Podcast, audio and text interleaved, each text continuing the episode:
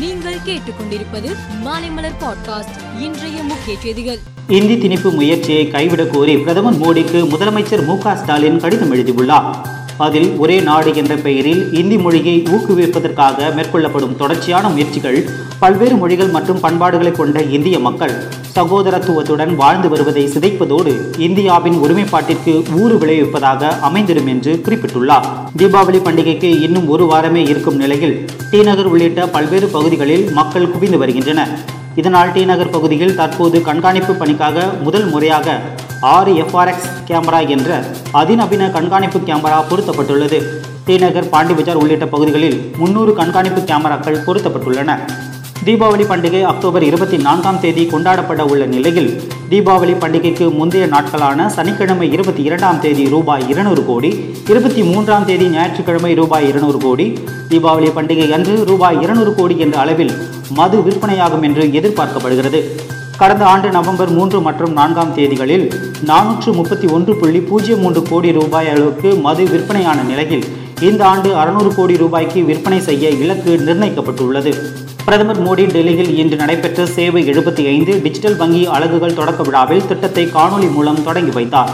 அப்போது உரையாற்றிய பிரதமர் மோடி டிஜிட்டல் வங்கி அலகுகள் மக்களுக்கு வங்கி அனுபவத்தை மேம்படுத்தும்.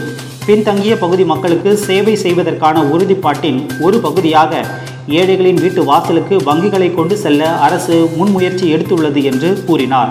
நாட்டிலேயே முதன்முறையாக மத்திய பிரதேச மாநிலத்தில் இந்தி மொழியில் எம்பிபிஎஸ் மருத்துவ படிப்பு தொடங்கப்பட்டுள்ளது.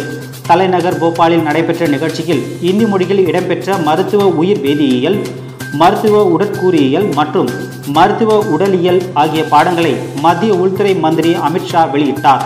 அப்போது பேசிய அமித்ஷா விரைவில் பிற மொழிகளிலும் அது தொடங்கப்படும் என்றார். சீனாவின் ஆளும் கம்யூனிஸ்ட் கட்சியின் இருபதாவது தேசிய மாநாடு இன்று தொடங்கியது. மாநாட்டை சீன அதிபரும் ஆளும் கம்யூனிஸ்ட் கட்சியின் தலைவருமான ஜி ஜின்பிங் தொடங்கி வைத்தார். அப்போது பேசிய அவர் ஹாங்காங்கை சீனா முழு கட்டுப்பாட்டில் கொண்டு வந்துவிட்டது என்றார். இதனால் குழப்பம் முடிவுக்கு வந்து ஹாங்காங் சீனா ஆட்சிக்கு கீழ் மாறியுள்ளது என அவர் தெரிவித்தார். அதேபோல் பிரிவினைவாதம் மற்றும் ஒருமைப்பாட்டிற்கு எதிரான தைவான் நிலைப்பாட்டை எதிர்ப்பதில் சீனா உறுதியாக உள்ளது என்றும் இதற்காக பெரும் போராட்டத்தை நடத்தியும் வருகிறது என்றும் அவர் குறிப்பிட்டார். எட்டாவது டி டுவெண்டி உலகக்கோப்பை தொடர் ஆஸ்திரேலியாவில் இன்று தொடங்கியது. முதல் சுற்றின் முதலாவது ஆட்டத்தில் இலங்கை நபிபியா அணிகள் மோதின. களமிறங்கி விளையாடிய நபிபியா இருபது ஓவர்கள் முடிவில் ஏழு விக்கெட் இழப்புக்கு நூற்று அறுபத்தி மூன்று ரன்கள் எடுத்தது. பின்னர் ஆடிய இலங்கை அணி பத்தொன்பது ஓவர் முடிவில் நூற்று எட்டு ரன்னுக்கு ஆட்டமிழந்தது. இதையடுத்து ஐம்பத்தி ஐந்து ரன்கள் வித்தியாசத்தில் நபிபியா அணி அபார வெற்றி பெற்றது.